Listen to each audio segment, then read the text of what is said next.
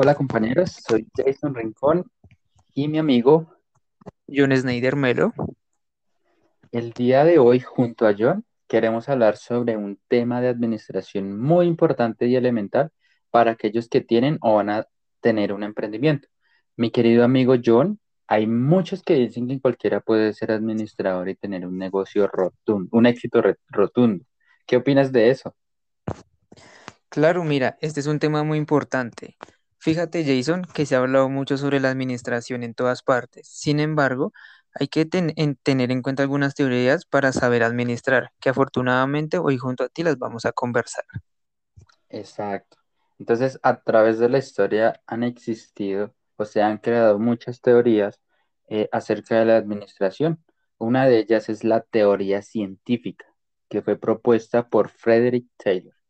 Él se enfocó en el estudio del tiempo y en el movimiento, con el propósito de buscar la eficiencia dentro de las organizaciones mediante conocimientos sistematizados y la aplicación de métodos científicos como la medición y la observación. Él propone algunos principios importantes dentro de esta teoría que son elementales, que es el planeamiento. Lo que él quiere buscar es cero improvisación. Él, planteó también eh, la preparación, que la persona más adecuada debe estar eh, en cada, en cada tipo de trabajo adecuado para esa persona. Está el control, eh, que es determinar si el plan este se está llevando a cabo y hacer ajustes dentro de ese, de ese plan. La ejecución, que tiene com- como fin la distribución de tareas y responsabilidades a los trabajadores para que el, el trabajo sea más disciplinado. Eh, hay otros principios secundarios como la cooperación entre dirección y trabajadores que deben tener los mismos intereses. Estudiar el trabajo de los operarios es otra de, esos principios, principios secundarios y la separación radical entre la dirección y el trabajador, que cada quien dirige y se encarga eh, de, de trabajar. Eh, hay otra teoría que es la clásica que estaba propuesta por Henry Fayol y él se dedicó a dar eh, respuesta a varios problemas que no habían sido estudiados por Frederick. Eh, vio la necesidad de prestar su atención a las funciones básicas dentro de una organización para conseguir mayor eficiencia a nivel administrativo.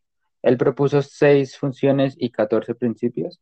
Eh, tres de las funciones son función técnica, la función comercial y la función de la seguridad.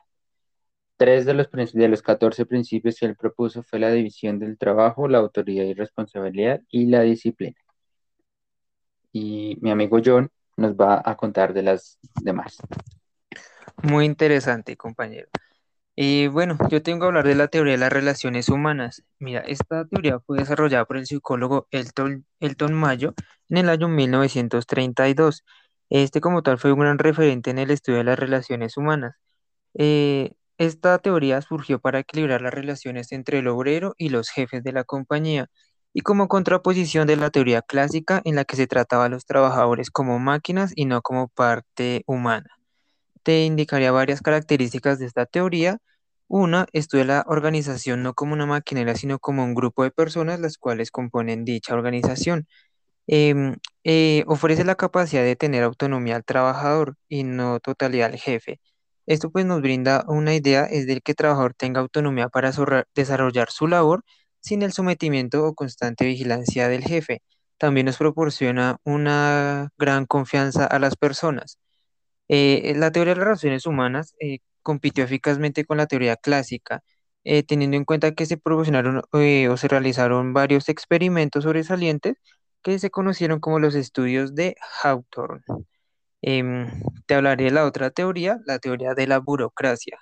Esta fue propuesta por el, o fue fundada por Max Weber en 1944. Como tal, es considerado un gran un fundador del estudio moderno de la sociología de la administración pública. Para esta teoría, tenemos en cuenta que se manejan tres connotaciones. Burocracia en el sentido vulgata, eh, su significado es como tal el ordinario, el popular, burocracia como clase social dominante y burocracia como modelo organizacional. Nos vamos a, a enfocar en la tercera. La teoría de la burocracia de Weber eh, nos indica consiste en una forma de organización jerárquica del trabajo, en la cual los trabajadores están especializados en su campo eh, en todo su campo y funciones. Para Weber, la burocracia es un instrumento de dominación o poder. Él nos brinda en esta teoría que para que sea posible el ejercicio del poder es necesario cierto grado de organización administrativa. El objetivo de tal organización será resolver los problemas de la sociedad. Eh, él nos indica que proporcionando el más alto grado de eficacia y trabajo en la organización. Te brindo varias características. Eh, una de las más importantes es la división del trabajo en cuanto a los roles y funciones. Eh, como te indiqué anteriormente, es muy jerarquizada. Siempre se va a saber quién es la autoridad una, otra de ellas, todos los empleados son seleccionados en base a sus habilidades y competencias, también teniendo en cuenta su educación o experiencia.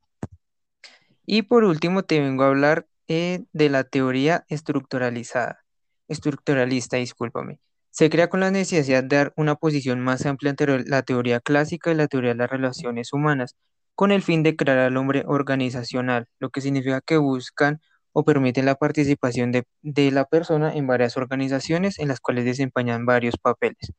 Uno de los puntos principales o eh, principios indicaría eh, recompensas eh, al trabajador, am- sus le da motivaciones a los empleados con recompensas sociales o materiales. Eh, en este caso, esta teoría también nos habla de la interacción entre la empresa y el ambiente y mm, no sé si tú quieras aportar algo más. Claro que sí, solamente voy a agregar cuatro características de esta teoría estructuralista, eh, que es la autoridad, la comunicación, la estru- la estructura del comportamiento de los trabajadores y la estructura de la formalización de las empresas. Entonces, eh, teniendo esto, esto en mente y dicho todo esto, todas estas teorías se crearon para mejorar la administración de las empresas a partir de la revolución industrial, debido a todos los problemas que, que, que- que las empresas se, se veían antes de, de esta era.